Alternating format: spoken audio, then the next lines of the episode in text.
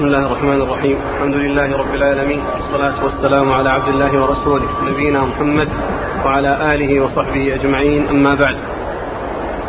قال الإمام الحافظ أبو عيسى الترمذي يرحمه الله تعالى قال في جامعه من كتاب البر والصلة باب ما جاء في قبول الهدية والمكافاة عليها. قال حدثنا يحيى بن أكثم وعلي بن خشرم قال حدثنا عيسى بن يونس عن هشام بن عروة عن أبيه عن عائشة رضي الله عنها أن النبي صلى الله عليه وعلى آله وسلم كان يقبل الهدية ويثيب عليها. قال وفي الباب عن أبي هريرة وأنس وابن عمر وجابر رضي الله عنهم أجمعين. قال أبو عيسى هذا حديث حسن غريب صحيح. صحيح من هذا الوجه لا نعرفه لا نعرفه إلا من حديث عيسى بن يونس عن هشام. بسم الله الرحمن الرحيم. الحمد لله رب العالمين وصلى الله وسلم وبارك على عبده ورسوله نبينا محمد وعلى آله وأصحابه أجمعين. أما بعد فيقول الإمام أبو عيسى الترمذي رحمه الله في جامعة باب في قبول الهدية والثواب عليها. الهدية هي ما يهديه الرجل لغيره وفيها آه، وهي من أسباب المودة والتآلف بين الناس. ولكن الهدية لا تصلح في كل حال. فهناك أمور لا يجوز أن تكون فيها الهدية مثل الموظفين والمسؤولين. الذين يهدى إليهم من أجل وظائفهم ومن أجل أعمالهم فإن هذا لا يجوز. وذلك لما يترتب عليه من ميل القلب إلى هذا المهدي. ولو لم يعطه شيئا لا يستحقه إلا أنه قد يكون ذلك سببا في تقديمه على غيره. ممن هو أولى منه وأحق منه بالتقديم فيكون بسبب ذلك آه، يميل إليه بسبب الهدية. فالتهادي أو الإهداء للموظفين والذين هم مرجع في أمور للناس والإهداء يترتب عليه ميل القلب إلى المهدي دون غيره ممن لم يهدي هذا لا يجوز. وقد جاء في الحديث هدايا العمال غلول. وكذلك معروف قصة اللتبية الذي بعثه الرسول صلى الله عليه وسلم على الصدقة وأهدي إليه أشياء قبلها. فلما جاء قال هذا لكم وهذا أهدي إلي. فالنبي صلى الله عليه وسلم قال ما بال أقوام يفعلون كذا وكذا؟ ألا جلس في بيت أمه فلينظر هل تأتيه هديته. يعني هذه الهدية ما جاءت من أجل شخص جاءت من أجل الوظيفة ومن أجل العمل. ولهذا فإن الإهداء ليس على بابه مطلقا وإنما يكون في أمور آه لا علاقة لها في آه في أعمال. وذلك ومن كان في عمل آه كان لم يكن في عمل وكان التهادي معه موجود من قبل ثم كان في العمل فإن ذلك لا يؤثر. لأن هذا ما كان بسبب العمل فكان موجودا من قبله وهو استمرار لشيء موجود من قبل. فمثل ذلك لا بأس به. أما إذا كان التهادي بسبب العمل وبسبب المنصب فهذا هو الذي لا يسوق و آه، ومن المناسب كما أن الإنسان يعني يهدي من المناسب أن يكافئ على هديته أن يكافئ على هديته. وقد جاء في الحديث من صنع إليكم معروفا فكافئوه فإن لم تجدوا ما تكافئونه به فادعوا له حتى تروا أنكم قد كافأتموه. وقد ورد أبو عيسى حديث عائشة رضي الله عنها أن النبي صلى الله عليه وسلم كان يقبل الهدية ويثيب عليها. كان يقبل الهدية ويثيب عليها. أي أنه آه، يعطي مقابل تلك الهدية. يعطي مقابل تلك الهدية. فهذا هو فهذه سنة رسول الله صلى الله عليه وسلم. الأصل أن التهادي سائر إلا في أمور لا يجوز فيها التهادي وهي المتعلقة بأعمال والإهداء من أجل أعمال ووظائف من أجل استمالة الشخص بسبب هذه الهدية. هذا هو الذي لا يجوز. نعم. قال حدثنا يحيى بن أكثم. يحيى بن أكثم هو صدوق أخرجه الترمذي. صدوق أخرجه الترمذي. وعلي بن خشرم هو ثقة أخرجه مسلم والترمذي والنسائي. ثقة أخرجه مسلم والترمذي والنسائي. عن عيسى بن يونس. عيسى بن يونس ثقة أخرجه أصحاب الكتب الستة. عن هشام بن عروة. هشام بن عروة هو ثقة أخرجه أصحاب الكتب الستة. عن أبي عن أبيه عروة بن الزبير بن العوام وهو ثقة فقيه.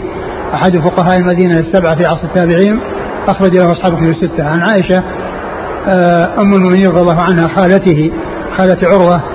عائشة أم المؤمنين الصديقة بن الصديق وهي من واحدة من سبعة أشخاص عرفوا بكثرة الحديث عن النبي صلى الله عليه وسلم. قال وفي الباب عن أبي هريرة. أبو هريرة هو عبد الرحمن بن صخر الدوسي رضي الله عنه أحد السبعة المكثرين من حديث رسول الله صلى الله عليه وسلم. وأنس وأنس بن مالك رضي الله عنه أحد السبعة المكثرين من حديث رسول الله صلى الله عليه وسلم.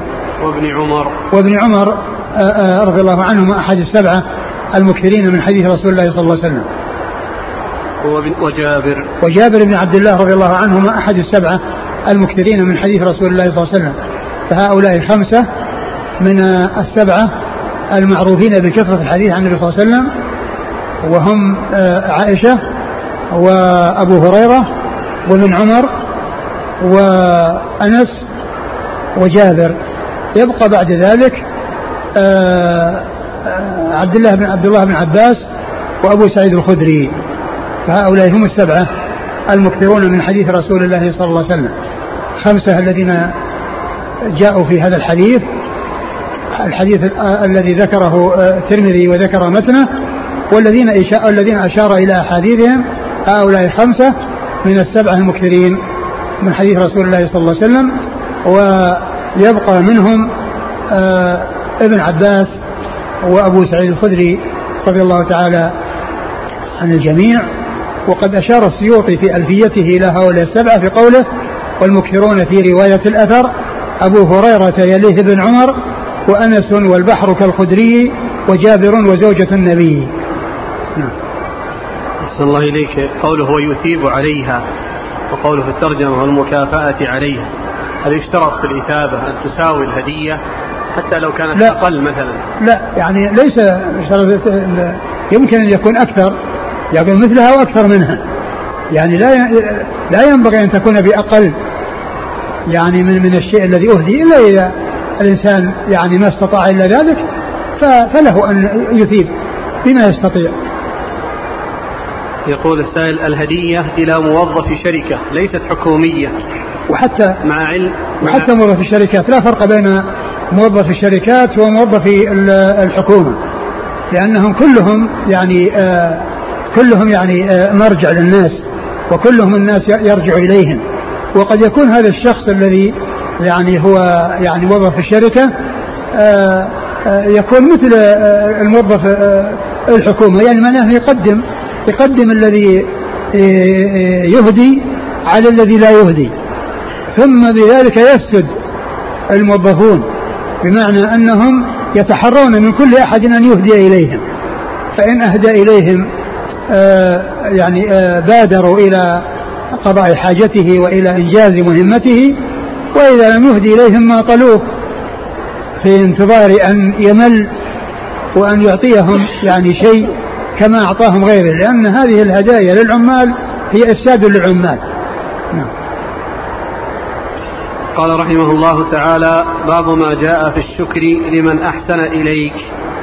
قال حدثنا أحمد بن محمد قال أخبرنا عبد الله بن المبارك قال حدثنا الربيع بن مسلم قال حدثنا محمد بن زياد عن أبي هريرة رضي الله عنه أنه قال قال رسول الله صلى الله عليه وعلى آله وسلم من لا يشكر الناس لا يشكر الله.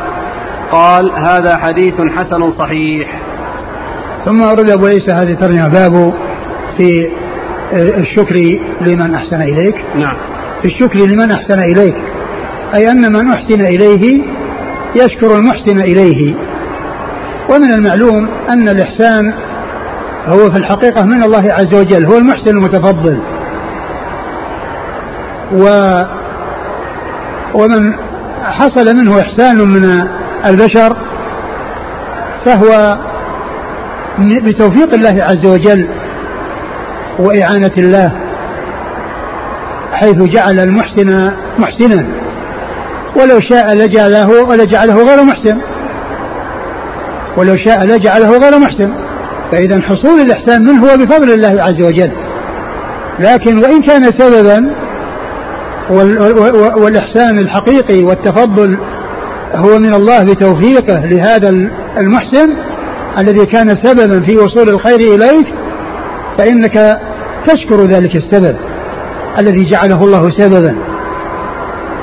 وإن كان الإحسان هو من الله عز وجل وهذا الذي آه، أعطاك لو لم يوفقه الله عز وجل لأن يعطيك ولأن يحسن إليك ما حصل منه شيء. كما جاء في الحديث واعلم أن الأمة لو اجتمعوا على أن ينفعوك لم ينفعوك إلا بشيء قد كتبه الله لك. ولو اجتمعوا على أن يضروك لم يضروك إلا بشيء قد كتبه الله عليك. والله عز وجل هو المعطي المانع لا مانع لما أعطى ولا معطي لما منع. ولكنه يعني يحصل منه التفضل على الناس بغير وسائط كإنزال المطر الذي يعني يعم الناس ويحصل لهم من الله وقد يحصل لبعض الناس الإحسان من بعض الناس لأن الله تعالى سخره ووفقه لأن يحسن إلى غيره. فكان سببا جعله الله سببا. فإذا هذا السبب الذي جعله الله سببا والذي أحسن إليك بمشيئته وإرادته وإن كان إحسانه إنما حصل بتوفيق الله لكنه يشكر على ذلك. لكنه يشكر على ذلك. لأنه أقدم على الإحسان إليك بمشيئته وإرادته. وإن كانت هذه المشيئة والإرادة التي حصلت منه هي بمشيئة الله وإرادته وهي بتوفيق الله عز وجل له حيث جعله محسنا وحيث آه، آه، سهل أو سخره لأن آه، يقدم إلى أن يحسن إليك برغبته وبمحبته ومودته لذلك فهذا من فضل الله عز وجل. فأنت إذا جعل الله أحد من المخلوقين المخلوقين سببا لك في نفع فأنت تشكره. ولهذا جاء في الحديث لا يشكر الله من لا يشكر الناس. لأن الناس جعلهم الله محسنين. وأنت تشكر من أحسن إليك. والشكر الحقيقي هو لله عز وجل الذي يحسن بواسطة وبغير واسطة. يحسن إليك بما لا يكون لأحد فيه سبيل ويحسن إليك بما يسوقه إليك من تسخير والتوفيق لمن شاء من الناس أن يكون سببا في الإحسان إليك. يكون سببا في الإحسان إليك. ولهذا جاء في القرآن وإذ تقول الذي أنعمت عليه أنعم الله عليه وأنعمت عليه. يعني الله أنعم عليه يعني آه، وأنت أنعمت عليه بالعتق. فإذا ينسب الإحسان إلى من أحسن وإن كان سببا فيه. ولكن حصول الإحسان الحقيقة إنما هو من الله عز وجل. حصول الإحسان الحقيقة هو من الله عز وجل سواء كان بواسطة أو بغير واسطة. لكنه إذا كان بواسطة فأنت تشكر تلك الواسطة وتعترف بفضلها وتدعو لمن أحسن إليك تدعو لمن أحسن إليك وهذا من الشكر على النعمة. ولهذا جاء في الحديث لا يشكر الله من لا يشكر الناس. يعني أن الله عز وجل هو المستحق للشكر حقيقة وغيره مستحق للشكر لأن الله جعله سببا ومن تساهل في آه، حق الناس والشكر لمن حصل منه الإحسان الذي يقتضي الشكر فإنه يتساهل في شكر الله عز وجل. يتساهل في شكر الله عز وجل. نعم. قال حدثنا أحمد بن محمد. أحمد بن محمد المروزي آه، المعروف مردوية وهو ثقة. أخرجه البخاري والترمذي والنسائي. أخرجه البخاري والترمذي والنسائي. عن عبد الله بن المبارك. عن عبد الله بن المبارك المروزي ثقة أخرجه أصحاب كتب الستة. عن الربيع بن مسلم. عن الربيع بن مسلم وهو؟ ثقة أخرجه البخاري في المفرد ومسلم وأبو داود والترمذي والنسائي. ثقة أخرجه البخاري في المفرد ومسلم وأبو داود والترمذي والنسائي. عن محمد بن زياد. عن محمد بن زياد وهو ثقة؟ أخرجه أصحاب الكتب. أخرجه أصحاب الكتب. عن أبي هريرة. عن أبي هريرة عبد الرحمن بن صخر رضي الله عنه وقد مر ذكره. قال حدثنا هناد قال حدثنا أبو معاوية عن ابن أبي ليلى قال وحدثنا سفيان بن وكيع قال حدثنا حميد بن عبد الرحمن الرؤاسي عن ابن أبي ليلى عن عطية عن أبي سعيد رضي الله عنه أنه قال قال رسول الله صلى الله عليه وآله وسلم من لم يشكر الناس لم يشكر الله. قال وفي الباب عن أبي هريرة والأشعث بن قيس والنعمان بن بشير رضي الله عنهم. قال أبو عيسى هذا حديث حسن صحيح. ثم ورد أبو عيسى حديث أبي سعيد الخدري وهو بمعنى الحديث المتقدم. لا يشكر الله من لا يشكر الناس من لم يشكر الناس لم يشكر الله. هو بمعناه. وفي إسناده محمد بن عبد الرحمن بن أبي ليلى وهو ضعيف وكذلك أيضا في إسناده عطية العوفي وهو أيضا ضعيف. ولكن الحديث الأول هو بمعنى الحديث الأول فهو صحيح به يعني بذاك الحديث المتقدم الذي تقدم قبل هذا بإسناد صحيح. نعم. قال حدثنا هناد. هناد بن السري أبو السري ثقة أخرجه البخاري في خلق أفعال العباد ومسلم وأصحاب السنن. عن أبي معاوية. أبو معاوية محمد بن خازم الضرير الكوفي ثقة أخرجه أصحاب كتب الستة. عن ابن أبي ليلى. ابن أبي ليلى محمد بن عبد الرحمن بن أبي ليلى. وهو صدوق سيء الحفظ جدا. نعم صدوق سيء الحفظ جدا. أخرج له أصحاب السنن. أصحاب السنن نعم. عن وقال وحدثنا سفيان بن وكيع. سفيان بن وكيع هو ابن الجراح. وهو صدوق إلا أنه احترقت ابتلي بوراقه. ابتلي بوراقه فأدخل عليه ما ليس من حديثه فنصح فلم ينتصح فترك حديثه. نعم. الترمذي وابن ماجه. رواه الترمذي وابن ماجه نعم. عن حميد بن عبد الرحمن الرؤاسي. حميد بن عبد الرحمن الرؤاسي ثقة أخرجه أصحاب كتب الستة. عن ابن أبي ليلى عن عطية. نعم هو نفس آه، ابن أبي ليلى مر ذكره عطية هو بن سعد العوفي وهو صدوق. يخطئ كثيرا. نعم يخطئ كثيرا وهو شيعي مدلس. آه. سجل البخاري في المفرد وأبو داود والترمذي وابن ماجه. نعم. عن أبي سعيد. عن أبي سعيد وهو سعد بن مالك بن سنان الخدري. مشهور بكنيته أبو سعيد أبي سعيد وبنسبته الخدري وهو صحابي من السبعة المكثرين من حديث رسول الله صلى الله عليه وسلم. قال وفي الباب عن أبي هريرة والأشعث بن قيس الأشعث بن قيس أخرجه أصحاب كتب الستة. والنعمان بن بشير والنعمان بشير رضي الله عنهما أخرج له أصحاب كتب الستة. الأخ يقول كيف يقول وفي الباب عن أبي هريرة وقد أورد ابا حديث أبي هريرة الأول يحتمل أن يكون حديث آخر.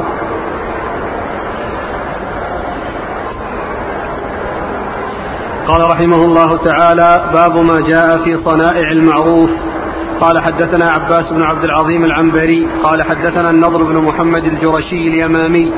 قال حدثنا عكرمة بن عمار. قال حدثنا أبو زميل عن مالك بن مرتد عن أبيه عن أبي ذر رضي الله عنه أنه قال قال رسول الله صلى الله عليه وعلى آله وسلم تبسمك في وجه أخيك لك صدقة وأمرك بالمعروف ونهيك عن المنكر صدقة وإرشادك الرجل في أرض الضلال لك صدقة وبصرك للرجل الرديء البصر لك صدقة وإماطتك الحجر والشوكة والعظم عن الطريق لك صدقة وإفراغك من دلوك في دلو أخيك لك صدقة.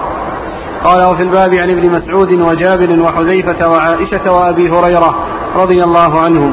قال أبو عيسى هذا حديث حسن غريب. وأبو زميل اسمه سماك بن الوليد الحنفي. ثم ورد أبو عيسى باب في صنائع المعروف. والمقصود صنائع يعني أنواع من المعروف.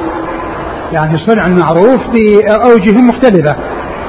وقد أورد أبو عيسى يعني هذا الحديث المشتمل على جملة من أنواع المعروف. وهو قوله صلى الله عليه وسلم تبسمك في وجه أخيك صدقة. تبسمك في وجه أخيك صدقة. لأن هذا يعني يدخل السرور عليه. يدخل السرور عليه فهو صدقة منك.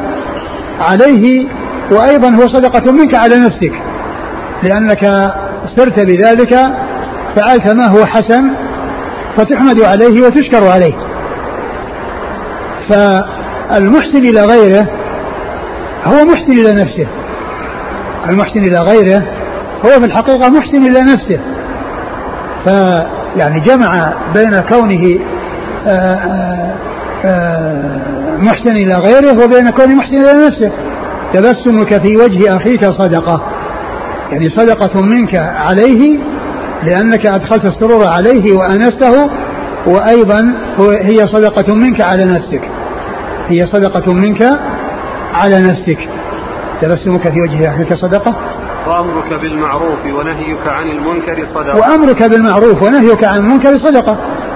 يعني كونك تأمر إنسانا بمعروف فترغبه فيه وتحثه عليه وتدله عليه هذه صدقة منك على غيرك وعلى نفسك. ونهيك عن أيضا عن المنكر هي صدقة منك على غيرك وصدقة منك على نفسك. تأمره بما هو معروف وتنهاه عن ما هو منكر. ترشده إلى ما ينفع وتنهاه عما يضر. تدله على الخير وتحذره من الشر. هو معروف منك إلى غيرك ومعروف منك إلى نفسك فهو صدقة منك على نفسك وصدقة منك على غيرك. ولهذا جاء في الحديث من دعا إلى هدى كان له من الأجر مثل أجور من تبعه. لا ينقص ذلك من أجورهم شيئا. ومن دعا ومن دعا إلى ضلالة كان عليه من الإثم مثل آثام من تبعه. لا ينقص ذلك من آثامهم شيئا. فإذا إنسان أمر بمعروف ودل على خير فإن الله تعالى يثيبه بمثل ما يثيب من استفاد خيرا بسببه ومن عمل صالحا بسببه. لكونه دله على الخير وبصره به فعمله فيثاب ذلك العامل المدلول ويثيب الله الداعي الدال الآمر بالخير النهي عن المنكر بمثل ما أثاب ذلك المدلول. نعم. وإرشادك الرجل في أرض الضلال لك صدقة. وإرشادك الرجل في أرض الضلال صدقة. الأرض التي يعني فيها الضياع وفيها آه، آه، آه، الضلال يعني كل إنسان يضل الطريق. يعني يعني كونه ليس لها علامات يعني يعرف بها الطريق وكونك تدله. وكذلك إذا كان لها علامات ولكنه لا يعرف تلك العلامات. المهم أن الإنسان يرشد من ضل الطريق إلى الطريق. يرشد من ضل الطريق إلى الطريق أو من حار في معرفة الطريق هل هو كذا أو كذا فإنه يرشد إليه. وكذلك إذا يعني حاد عنه ويعني سأل عن طريق وكان سالكا غيره فإنه يرشد إلى الطريق التي يريدها ويدل على الطريق التي يريدها بأن يصل إليها بأسهل الطرق وبأيسر الطرق بأن إما بأن يرجع إذا كان رجوع أيسر له أو يذكر له منفذ أو طريق آخر يهتدي إلى الطريقة التي يريد يريدها إذا كان رجوعه آه، من طريقه ثم حتى يصل إلى المكان الذي يكون فيه مفترق الطرق. كل ذلك من الإحسان وكل ذلك من المعروف وكل ذلك صدقة من الإنسان على نفسه وصدقة منه على غيره. وبصرك للرجل الرديء البصر لك صدقة. وبصرك للرجل الرديء البصر صدقة. لك صدقة. يعني كونك يعني آه شخص آه آه رديء البصر. يعني لا يهتدي إلى الطريق كما ينبغي. فكونك تبصر له الطريق وتدله على الطريق وتأخذ بيده أو ترشده هو صدقة منك على نفسك.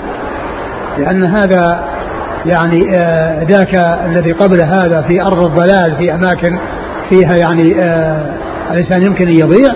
وأما هذا آه بسبب ضعف البصر وبسبب العمش الذي يكون معه فأنت تكون عونا له على وصوله إلى ما يريد واهتدائه إلى ما يريد. نعم. وإماطتك الحجر والشوكة والعظم عن الطريق لك صدقة. وإماطة كل شيء يؤذي الناس عن طريق الناس المسلوكة أو المتوقع سلوكها. وذلك بأن تزيله عن الطريق أي شيء يؤذي سواء كان حجرا أو يكون حديدا أو يكون يعني شوكا أو يكون آه يعني آه أي نوع من مما يؤذي مما يحصل به الإيذاء فإزالته عن الطريق إلى مكان لا يطرقه الناس بأن يكون في الجوانب وفي الحافات التي الناس يعني لا يطؤون عليها وإنما يطؤون في وسط الطريق وقارعة الطريق فإزالتها أو إزالة كل ما يضر هو صدقة من الإنسان على نفسه. وهي من شعب الإيمان كما جاء في الحديث آه سبعون شعبة أو آه ستون شعبة على قول الله إلا الله وأدناها. إماطة الأذى عن الطريق. وأدناها إماطة إماطة الأذى إماطة الأذى عن الطريق. نعم. وإفراغك من دلوك في دلو أخيك لك صدقة. وإفراغك من دلوك في دلو أخيك. يعني كون آه كونك تعطي يعني من الماء الذي في حوزتك والذي في دلوك أو في إنائك إلى دلو أخيك أو إناء أخيك كل ذلك صدقة منك على نفسك وصدقة منك على غيرك. نعم. قال حدثنا عباس بن عبد العظيم العنبري. عباس بن عبد العظيم العنبري ثقة أخرجه البخاري تعليقا ومسلم وأصحاب السنن عن النضر بن محمد الجرشي اليمامي. عن النضر إذن؟ محمد نعم الجرشي هو؟ اليمامي ثقة أخرج أصحاب الكتب إلا نعم. النسائي. نعم. عن عكرمة بن عمار. وهو؟ صدوق يغلط أخرج البخاري تعليقا ومسلم وأصحاب السنن. نعم. عن أبي زميل. عن أبي زميل وهو سماك بن الوليد الحنفي وهو ليس به بأس. أخرج البخاري في المفرد ومسلم وأصحاب ليس به بأس وهي بمعنى صدوق. نعم. عن مالك بن مرثد. عن مالك بن مرثد هو ثقة أخرج البخاري في المفرد والترمذي والنسائي بن ماجه. نعم. عن أبيه. عن أبيه وهو مقبول. أخرج البخاري في المفرد والترمذي والنسائي بن ماجه نعم عن أبي ذر عن أبي ذر جندب بن جنادة رضي الله تعالى عنه وهو صحابي أخرج له أصحاب كتب الستة. قال وفي الباب عن ابن مسعود ابن مسعود الله مسعود الهذلي رضي الله عنه أخرج له أصحاب كتب الستة. وجابر جابر بن عبد الله رضي الله عنهما مر ذكره. وحذيفة حذيفة بن اليمان رضي الله عنهما أخرج له أصحاب كتب الستة. وعائشة وأبي هريرة وقد مر ذكرهما.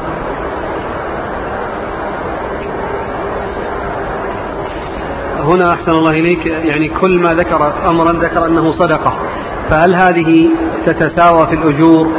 فيقول الأخ مثلا أجر من تبسم في وجه أخيه باعتبار أنها صدقة. كأجر من أمر بالمعروف ونهى عن المنكر حيث تسمى كل فعل صدقة. معلوم أن الصدقة تفاوت وليست على حد سواء. والصدقة أيضا منها ما يكون قليلا ومنها ما يكون كثيرا، حتى الصدقة المالية الصدقة القليلة تكون قليلة وتكون كثيرة. تكون قليلة وتكون كثيرة. فهي كلها صدقة بلا شك. وإن كانت غير متساوية وإن كانت متفاوتة. نعم. الأخ يسأل إرشاد الرجل الكافر أو من بدعته بدعة مكفرة. هل يعتبر صدقة؟ صدقة من الإنسان على نفسه من الإنسان على نفسه وأيضا صدقة منه على غيره لأنه إحسان والإحسان يعني مطلوب.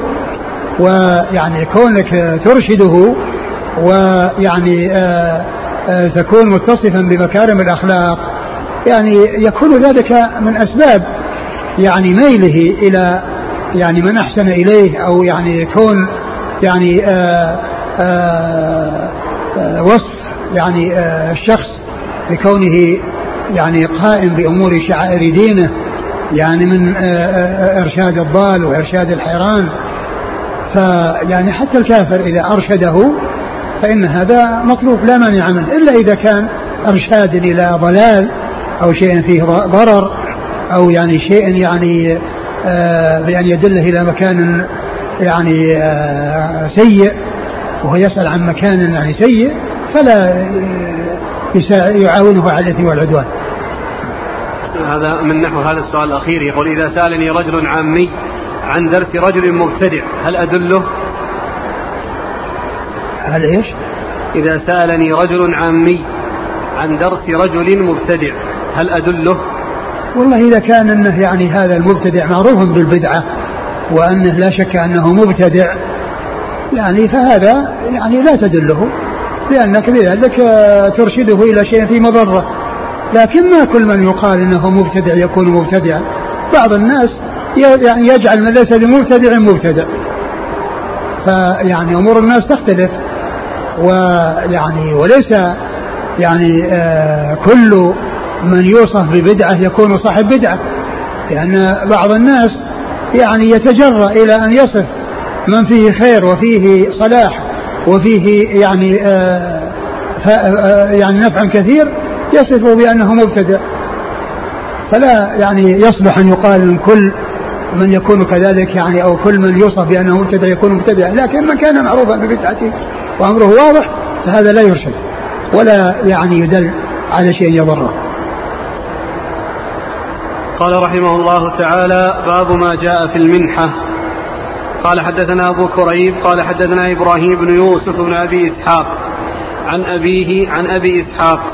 عن طلحة بن مصرف قال سمعت عبد الرحمن بن عوسجة يقول سمعت البراء بن عازب رضي الله عنهما يقول سمعت رسول الله صلى الله عليه وآله وسلم يقول من منح منيحة لبن أو ورق أو هدى زقاقا كان له مثل عتق رقبة. قال أبو عيسى هذا حديث حسن صحيح غريب من حديث أبي إسحاق عن طلحة بن مصرف. لا نعرفه إلا من, من هذا الوجه. وقد روى منصور بن المعتمر وشعبة عن طلحة بن مصرف هذا الحديث.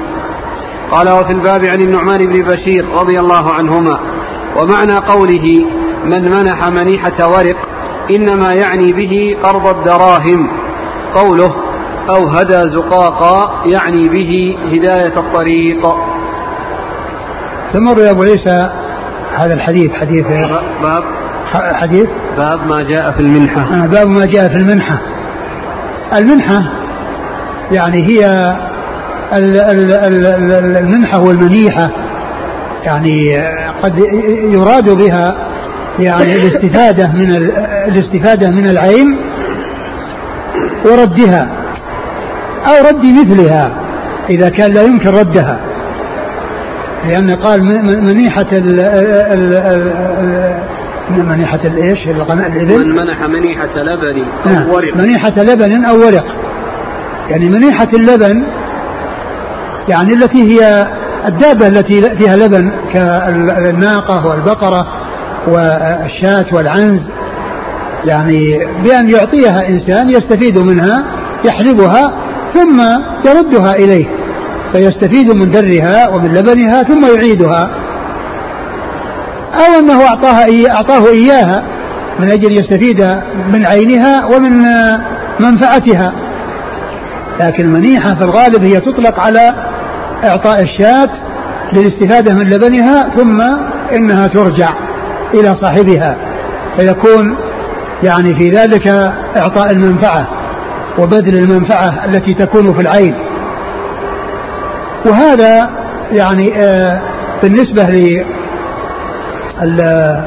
بالنسبة لمنيحة اللبن آه، يستفاد من لبنها وتعاد وأما بالنسبة للورق منحة الورق يعني الذي هو الإقراض.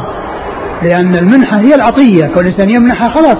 يعني ما فيه يعني آآ آه، آآ آه، رجوع يعني في شيء. لكن قد يحصل المنح من ناحية القرض. لكن هذا المنح لا يستفاد من العين و وترجع العين بل لا يستفاد منها إلا بإتلاف عينها. لأن النقود إذا ما يعني بذلت نفسها ما يستفاد منها. مجرد يعني كونها تصير بيده لا يستفيد منها إلا إذا دفعها في مقابل شيء يشتريه. في مقابل شيء يشتريه. فإذا يعني يكون بذلك هو القرض. بمعنى أنه يستفيد من هذه النقود ويرد بدلها مثلها من جنسها. يعني الريالات ينفقها وتذهب عينها ثم يأتي بشيء مثلها. ريالات مثلها. لأن هذه ليست مثل المنيحة التي آه، يحلب لبنها وترجع هذه لا يمكن الاستفادة منها بدون إتلاف يعني ذهاب عينها لكنه يستفيد من هذا من هذا المقدار من المال ثم يرد بدله يرد بدله فيما بعد. فإذا آه، هنا المنحة منحة اللبن يمكن يستفاد من العين. باستعمال لبنها وترجع. وأما منحة الدراهم التي هي القرض وليست العطية لأن العطية إذا أعطاها هذه ما جابها هو منح وعطى ولكنه ليس من قبيل آه، مثل منيحة اللبن بأنها ترجع. فهذه ترجع بعينها وهذا يرجع مثله لأنه آه، وسع عليه بأن أقرضه مقدارا من المال يستفيد منه ثم يرجع إليه آه هذا المقدار آه وإن لم يكن بنفس العين لأن العين لو لم لو لم آه يبذله في استيلاء ما حصل من فائدة اللي هو القرض. نعم. أو هدى زقاقا. أو هدى زقاقا يعني هدى طريقا. يعني هدى زقاقا يعني هدى طريقا. يعني يهدي الطريق يعني دل الطريق. الزقاق هو الطريق. يعني هدى زقاقا يعني هدى طريقا. يعني أرشد إلى طريق. ولهذا في حديث الهجرة قصة هجرة الرسول صلى الله عليه وسلم ومعه أبو بكر وكان أبو بكر يعرفه كثير من الناس وبعض الناس لا يعرف النبي صلى الله عليه وسلم فيقول من هذا يا أبا بكر؟ فقال هذا هادي يهديني الطريق. هذا هادي يهديني الطريق. هذه تورية. لأنها الذي يسمع الكلام يقصد أنه يعني الطريق البر يعني يهدي طريق البر وهو يقصد أنه يهديه الصراط المستقيم. أبو بكر عنه يريد الطريق أي الصراط المستقيم. هذا هادي يهدينا الطريق. هدى زقاقا يعني هدى طريقا أو أرشد إلى طريق يحتاج إليه السائل. نعم. كان له مثل عتق رقبة. نعم وهذا يعني يدل على فضل. يعني مثل هذا العمل وأن أجره عظيم عند الله عز وجل وأنه يكون مثل عتق الرقبة وعتق الرقبة ليس بالأمر الهين وليس بالأمر السهل نعم قال حدثنا أبو كريب أبو كريب محمد بن العلاء بن كريب ثقة أخرجه أصحاب الكتب الستة. عن إبراهيم بن يوسف بن أبي إسحاق. إبراهيم بن يوسف بن أبي إسحاق هو صدوق يهم أخرج أصحاب الكتب إلا ابن ماجه. نعم. عن أبيه نعم. ثقة أخرج أصحاب الكتب. نعم. عن أبي إسحاق. أبو إسحاق هو السبيعي عمرو بن عبد الله الهمداني السبيعي ثقة أخرجه أصحاب الكتب الستة. عن طلحة بن مصرف. طلحة بن مصرف ثقة أخرجه أصحاب الكتب الستة. عن عبد الرحمن بن عوسجة. وهو؟ ثقة أخرج البخاري من المفرد وأصحاب السنن. نعم. عن البراء بن عازب. عن البراء بن عازب رضي الله عنهما أخرج له أصحاب الكتب الستة. وقد روى منصور بن المعتمر. منصور بن المعتمر ثقة أخرجه أصحاب الكتب الستة. وشعبة. شعبة من الحجاج الواسطي ثم البصري. ثقة أخرجه أصحاب الكتب الستة. عن طلحة بن مصرف هذا الحديث قال وفي الباب عن نعمان بن بشير. نعم.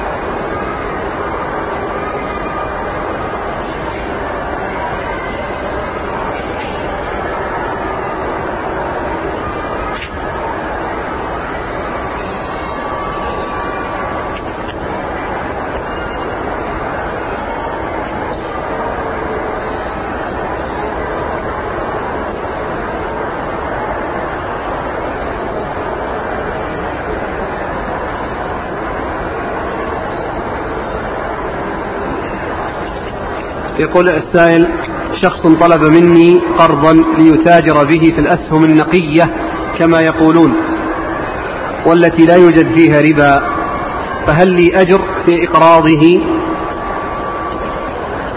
الإنسان الذي يقترض لفائدة ولمصلحته سواء كان في الإنفاق على عياله أو ليتاجر به في تجارة مشروعة سائغة لا معذور فيها لا شك أن الإنسان مأجور. لأن هذا من الإحسان لأن هذا من الإحسان.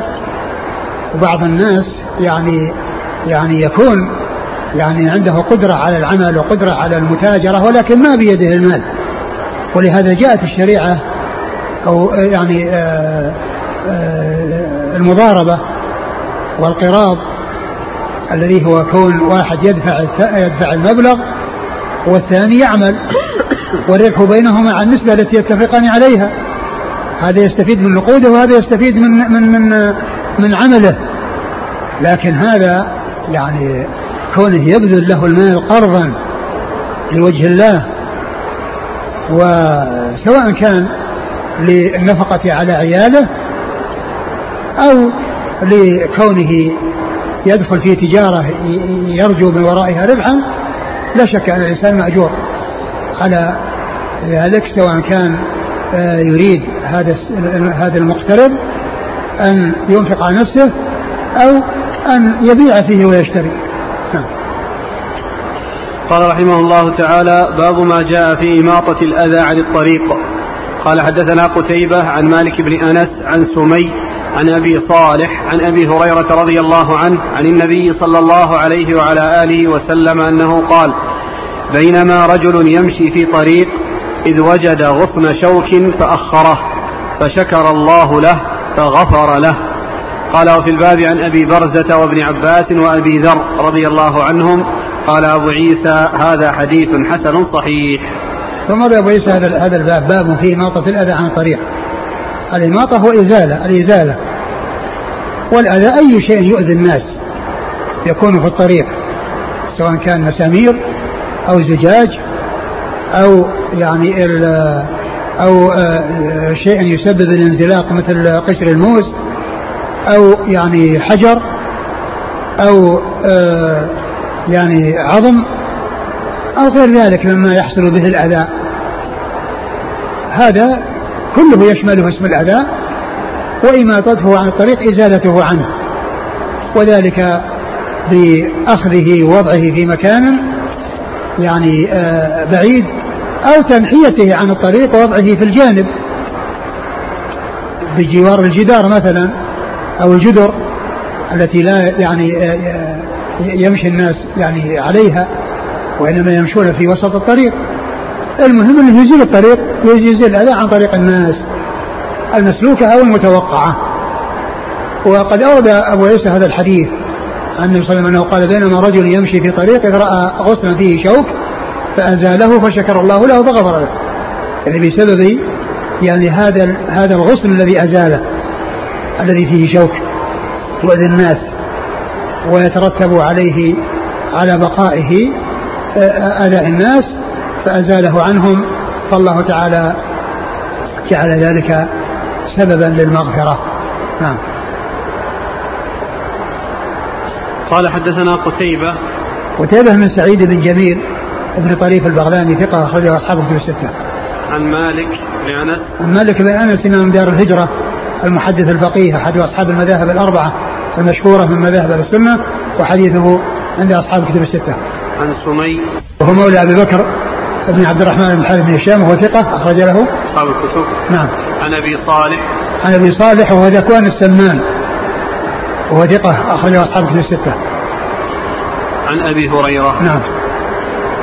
قال وفي الباب عن أبي برزة. أبو برزة الأسلمي أخرجه أصحاب الكتب الستة. وابن عباس. وابن عباس عبد الله بن عباس رضي الله عنهما أحد العبادلة الأربعة من الصحابة وأحد السبعة المكثرين من حديث رسول الله صلى الله عليه وسلم. وأبي ذر.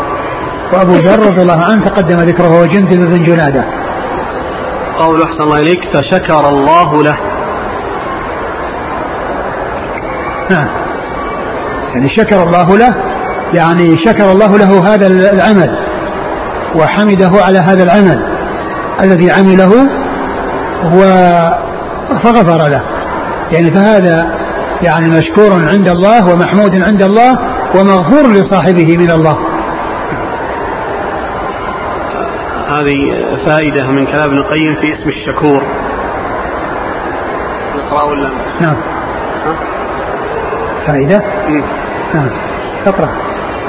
يقول ابن القيم رحمه الله في كتاب عدة الصابرين عن اسم الشكور قوله فهو أولى بصفة الشكر فهو أولى بصفة الشكر من كل شكور بل هو الشكور على الحقيقة فإنه يعطي العبد ويوفقه لما يشكره عليه ويشكر القليل من العمل والعطاء فلا يستقله أن يشكره ويشكر الحسنة بعشر أمثالها إلى أضعاف مضاعفة ويشكر عبده بقوله بأن يثني عليه بين ملائكته وفي ملئه الأعلى ويلقي له الشكر بين عباده ويشكره بفعله فإذا ترك شيئا أعطاه أفضل منه وإذا بذل شيئا رده عليه أضعافا مضاعفة وهو الذي وفقه للترك والبذل وشكره على هذا وذاك.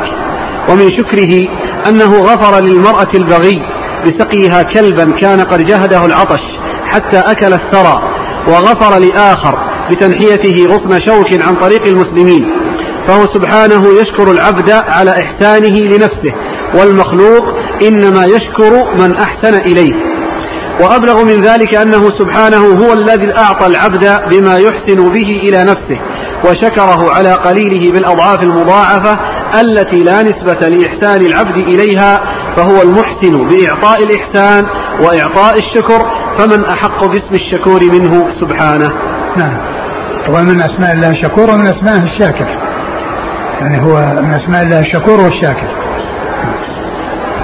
يقول السائل إذا غلب على الظن أن ما وجد على الطريق قد يسبب الأذى فهل إزالته واجبة؟ نعم. ما دام أنه غلب على الظن أنها يعني يترتب عليه هذا يزيله قال رحمه الله تعالى باب ما جاء أن المجالس أمانة. قال حدثنا أحمد بن محمد قال أخبرنا عبد الله بن المبارك عن ابن أبي ذئب قال أخبرني عبد الرحمن بن عطاء عن عبد الملك بن جابر بن عتيك عن جابر بن عبد الله رضي الله عنهما عن النبي صلى الله عليه وآله وسلم أنه قال إذا حدث الرجل الحديث ثم التفت فهي أمانة. قال أبو عيسى هذا حديث حسن وإنما نعرفه من حديث ابن أبي ذئب. ثم ورد أبو عيسى باب ما جاء أن المجالس أمانة. نعم. باب ما جاء أن المجالس أمانة. يعني أن ما يحصل فيها من كلام من بعض الجالسين وهو يعني لا يريد أن يبذل وأن ينشر فإنه لا ينشره أحد من الحاضرين وإنما يكتمه إلا إذا عرف أنه لا يترتب على إفشائه مضرة أو عرف من صاحبه أنه يريد أن هذا الشيء ينشر عنه فإن ذلك آه، سائغ أما إذا كان آه، آه، يعني قال إن هذا الخبر لا لا ينقل عنه أو لا ينشر أو ما قال هذا ولكنه وجد منه فعل يدل على أنه لا يريد مثل ما جاء في هذا الحديث الذي أورده المصنف وأنه إذا حدثك أخوك بحديث ثم التفت فهي أمانة لأنه التفت يشوف هل في أحد يسمع الكلام هذا. فهذا فهذا فعل يعني هو كناية عن القول وهو عوض عن القول وبدل من القول فكأنه قال اكتم هذا. لأنه ما دام أنه التفت يعني يشوف هل في أحد يسمع معناه أنه لا يريد أن هذا ينشر. لا يريد أن ينشر. فهو أمانة. فأنت إن آه قال لك لا لا تفشي هذا فأنت لا تفشه وإن لم يقل لك لا تفشي ولكنه أتى بشيء يدل على أنه لا يريد أن يفشى مثل الالتفات الذي بين وسلم أنه أمانة. يعني أنه أمانة عندك. هذا الحديث الذي حدثك به أخوك وقد التفت ليرى هل أحد يسمع هذا الكلام أو ما هناك آسف يعني معناه أنه سر وأنه لا يريد أن ينشر. فهو أمانة عندك عليك أن تحفظ هذه الأمانة وألا تذيعها وألا تفشيها. فهذا الحديث الذي أورده المصنف يعني فيه يعني آه، آه، الدلالة على أن ما يقوم مقام الكلام حكم حكم الكلام. وذلك أن الالتفات الذي حصل منه يريد أن يتحقق أن ما في أحد يسمع فهو بمنزلة قوله لك لا تفشي هذا الكلام أو أن هذا كلام سر اكتمه فلا تفشه ولا يصدر منك. فيعني سواء كان قولا أو فعلا يقوم مقام القول أو فعل يقوم مقام القول ويدل على القول. أعد المتن. إذا حدث الرجل الحديث ثم التفت فهي أمانة. نعم. إذا حدث الرجل الحديث وهو يحدث يعني غيره ثم التفت فالتفاته هذا يدل على أنه سر وأنه لا ينشر وأن هذا الحديث أمانة عند هذا الذي حدث به فليس له أن يخرجه وليس له أن ينشره. نعم. قال حدثنا أحمد بن محمد عن عبد الله بن المبارك عن ابن أبي ذئب. آه ابن أبي ذئب هو محمد بن عبد الرحمن. ابن أبي ذئب ثقة أخرج أصحاب في الستة. عن عبد الرحمن بن عطاء.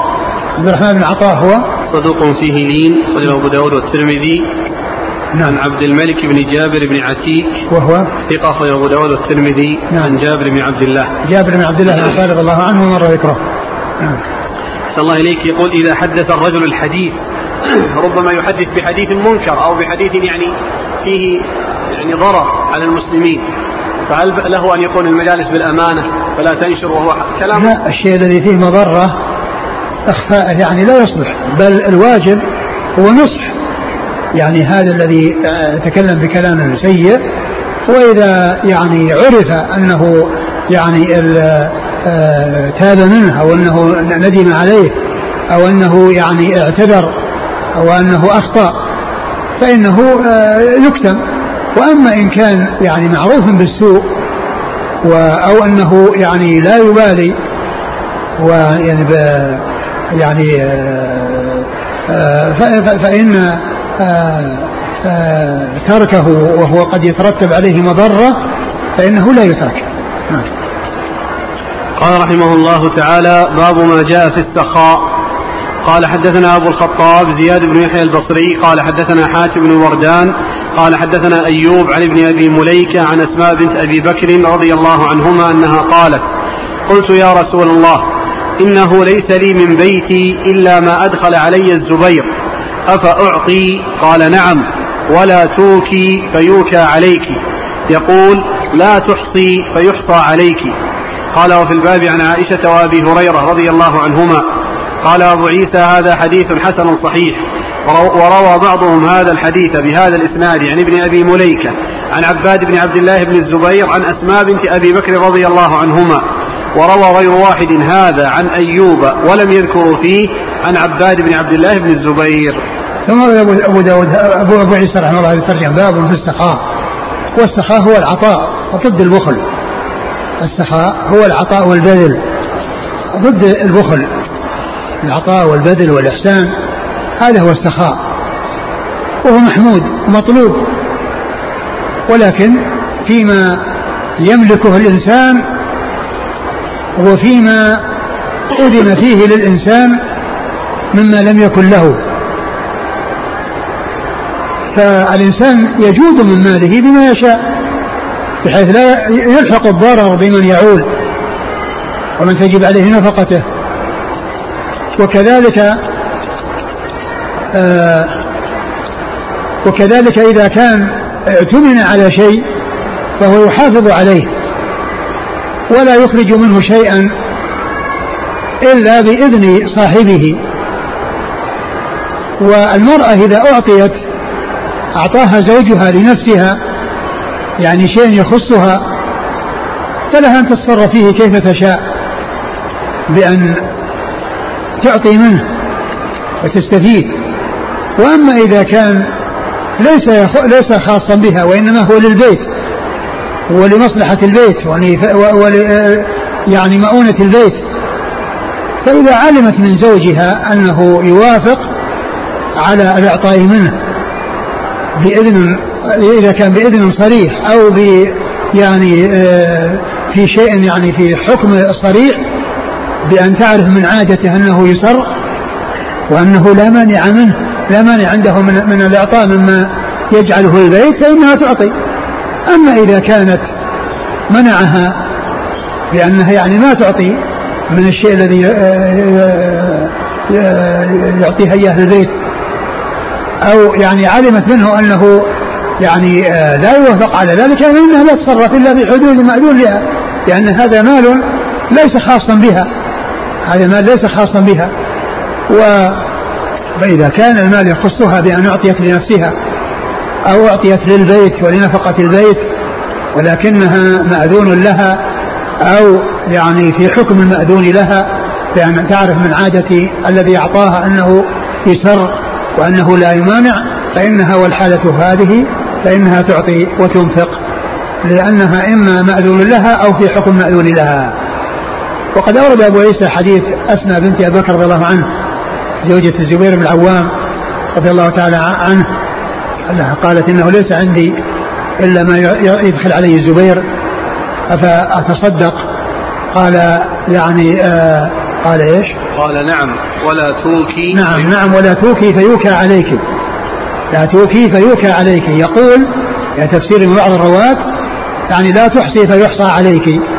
لا تحصي فيحصى عليك. يعني بمعنى أنها تنفق. وهذا يعني كما هو معلوم في آه، آه، أما أنه في شيء أعطيت إياه لها وهو يخصها أو أنه يعني شيء للبيت ولكنه مأذون لها أو في حكم مأذون لها. نعم. قال حدثنا أبو الخطاب زياد بن يحيى البصري. هو؟ ثقة أخرج أصحاب الكتب. نعم. عن حاتم بن وردان. هو ثقة أخرج البخاري ومسلم والترمذي والنسائي. نعم. عن أيوب. أيوب بن أبي تميم السختياني ثقة أخرج أصحاب الكتب الستة. عن ابن أبي مليكة. وهو ثقة هو عبد الله بن عبيد بن الله عبيد الله بن أبي مليكة ثقة أخرج أصحاب الكتب الستة. عن أسماء بنت أبي بكر. أسماء بنت أبي بكر رضي الله تعالى عنهما آه، أخرج لها أصحاب الكتب الستة. قال وروى بعضهم هذا بإسناد عن ابن أبي مليكة عن عبد عن عباد بن عبد الله بن الزبير. نعم يعني إنها اسناد فيه فيه زيادة. عباد بن عباد بن عباد بن عبد الله. بن عبد الله بن الزبير هو؟ ثقة أخرجه أصحاب الكتب. نعم. قال حدثنا الحسن بن عرفة. قال حدثنا سعيد بن محمد الوراق عن يحيى بن سعيد عن الأعرج عن أبي هريرة رضي الله عنه عن النبي صلى الله عليه وآله وسلم أنه قال السخي قريب من الله قريب من الجنة قريب من الناس بعيد من النار. والبخيل بعيد من الله بعيد من الجنة بعيد من الناس قريب من النار.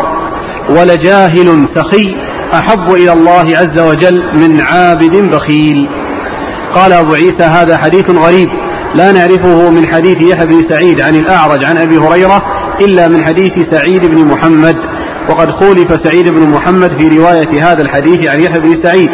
إنما يروى عن يحيى بن سعيد عن عائشة شيء مرسل. ثم أبو عيسى آه، حديث. حديث أبي هريرة. حديث أبي هريرة رضي الله تعالى عنه أن النبي صلى الله عليه وسلم قال ال- ال- ال- السخي. السخي نعم. قريب من الله قريب من الجنة قريب من الناس بعيد من النار. نعم. وضده البخيل. وضده البخيل وهذا الحديث ضعيف. الحديث ضعيف في إسناده سعيد بن محمد الوراق وهو ضعيف. وال إيش متنه؟ قال السخي قريب من الله قريب من الجنة قريب من الناس بعيد من النار. والبخيل بعيد من الله بعيد من الجنة بعيد من الناس قريب من النار. ولجاهل سخي أحب إلى الله عز وجل من عابد بخيل. ولجاهل سخي جاهل سخي أحب إلى الله من عابد يعني المقابلة بين العابد وبين الجاهل. يعني فيكون يعني معنى ذلك أن الجاهل هو الذي يعني يأتي بال- بال- بالفرائض. ويأتي بالأمور الواجبة. وليس عنده يعني نوافل عبادة يعني كالصوم وكثرة آه، النوافل من الصدقات وغيرها فهو لسخائه وجوده وإحسانه يعني لأن نفعه متعدي. لأن نفعه متعدي. هو يأتي بالفرائض ولكن عنده شيء متعدي. وهو كونه يعني ينفع الناس. بعطائه وإحسانه وصدقته وجوده على على غيره وبذله وإعطائه. وأما العابد فعبادته له. والعابد عبادته له. لأن كونه يصوم صومه له وكونه يتنفل نفله له.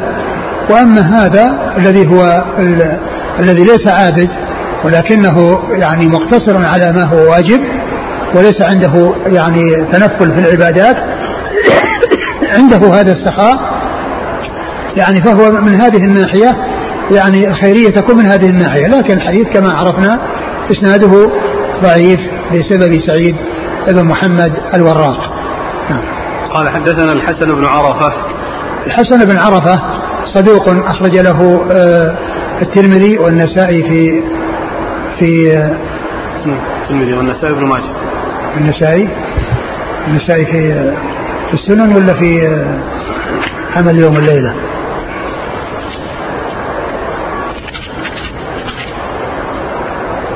في عمل يوم الليلة. نعم. آه الحسن بن عرفة آه هذا ذكر الحافظ المزي في ترجمته في تهذيب الكمال أنه سمى عشرة من أولاده بأسماء العشرة المبشرين بالجنة. أبو بكر وعمر وعثمان وعلي وطلحة والزبير وسعد وسعيد وعبد الرحمن وأبو عبيدة بن الجراح عامر. فذكر الحافظ المزي في ترجمته في تهذيب الكمال أنه سمى عشرة من أولاده بأسماء العشرة المبشرين بالجنة. نعم. عن سعيد بن محمد الوراق. هذا ضعيف أخرجه الترمذي. ابن ماجه. وابن ماجه. عن يحيى بن سعيد. يحيى بن سعيد من يروي عنه. عن الأعرج. يحيى بن سعيد الأنصاري ثقة أخرج أصحاب كتب الستة. عن الأعرج عن أبي هريرة. والأعرج هو عبد الرحمن بن هرمز وهو ثقة أخرجه أصحاب كتب الستة. وأبو هريرة رضي الله عنه مر ذكره. نعم. قال وقد خولف سعيد بن محمد في رواية هذا الحديث عن يحيى بن سعيد. إنما يروى عن يحيى بن سعيد عن عائشة شيء مرسل. نعم. قال باب ما جاء والله تعالى أعلم وصلى الله وسلم وبارك على عبده ورسوله نبينا محمد وعلى آله وأصحابه أجمعين جزاكم الله خيرا وبارك الله فيكم ونفعنا الله بما سمعنا وغفر الله لنا ولكم وللمسلمين أجمعين. آمين.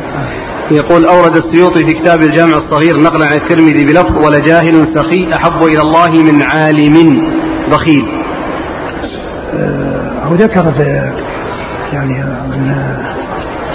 هذه هو الشرح أو الشيخ ناصر قال إنه يعني ما وجد يعني هذه اللي هي يعني لكن النسخ ما أدري من اللي ذكرها يعني أحد نادي هو الشارح. نعم. نعم؟ آه نعم مبارك ثوري إيش قال؟ يقول تنبيه. قد أورد الحافظ السيوطي هذا الحديث في كتاب الجامع صحيح نقلا عن الترمذي بلفظ ولجان صحيح احب إلى الله من عالم بخيل. قال المناوي في شرحه لأن الأول سريع الانقياد إلى ما يؤمر به من نحو تعلم وإلى ما ينهى عنه بخلاف الثاني. انتهى. قلت في نسخ الترمذي الموجودة عندنا كلها من عابد بخيل وكذلك في المشكاة وكذلك في الترغيب للمنذري وليس في واحد منها من عالم بخيل فالظاهر أنه من وهم ناسخ. هنا آه، بيتان من الشعر ذكرهما ابن القيم في آه، فضل السخاء. يقول ويظهر عيب المرء في الناس بخله ويستره عنه جميعا سخاؤه. تغطى بأثواب السخاء فإنني أرى كل عيب فالسخاء غطاؤه. هذا ذكره ابن القيم. في الوابل الصيد نعم هو الكلام يعني في السخاء وفي وفي البخل الذي يقابله يعني الآثار يعني كثيرة في هذا. وال وابن حبان في روضة العقلاء يعني ذكر يعني نقولا كثيرة يعني في ما يتعلق بذلك. يقول السائل كيف يجمع بين الأمر بمكافأة المهدي وبين النهي عن قبول شيء على الشفاعة؟ كيف؟ يجمع بين الأمر بمكافأة المهدي وبين النهي عن قبول شيء على الشفاعة. آه الأمر يعني في في شيء يعني يكون فيه مكافأة عليه. يعني في الشيء الذي يكون مكافأة عليه الإنسان آه، يكافئ إذا استطاع وإلا يدعو.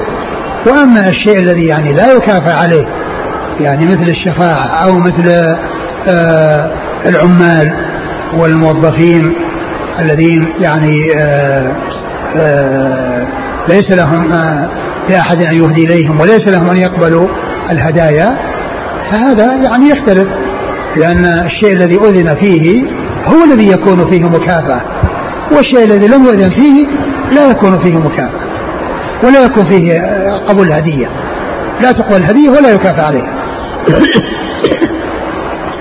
ما رأيكم في شخص لا يهدي إلا لمن يهدي إليه؟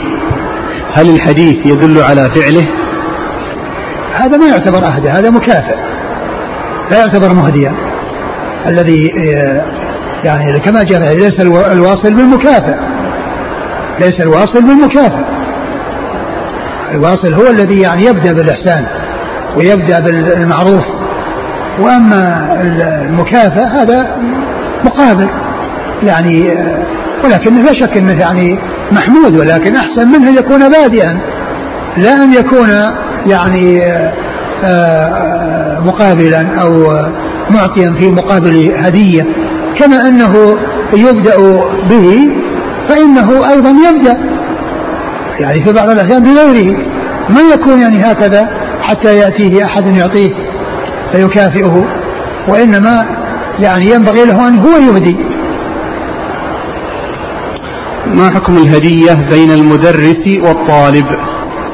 هي هي كغيرها لأن الطالب عنده درجات. أقول في درجات عند المدرس. نعم. جزاكم الله خيرا وبارك الله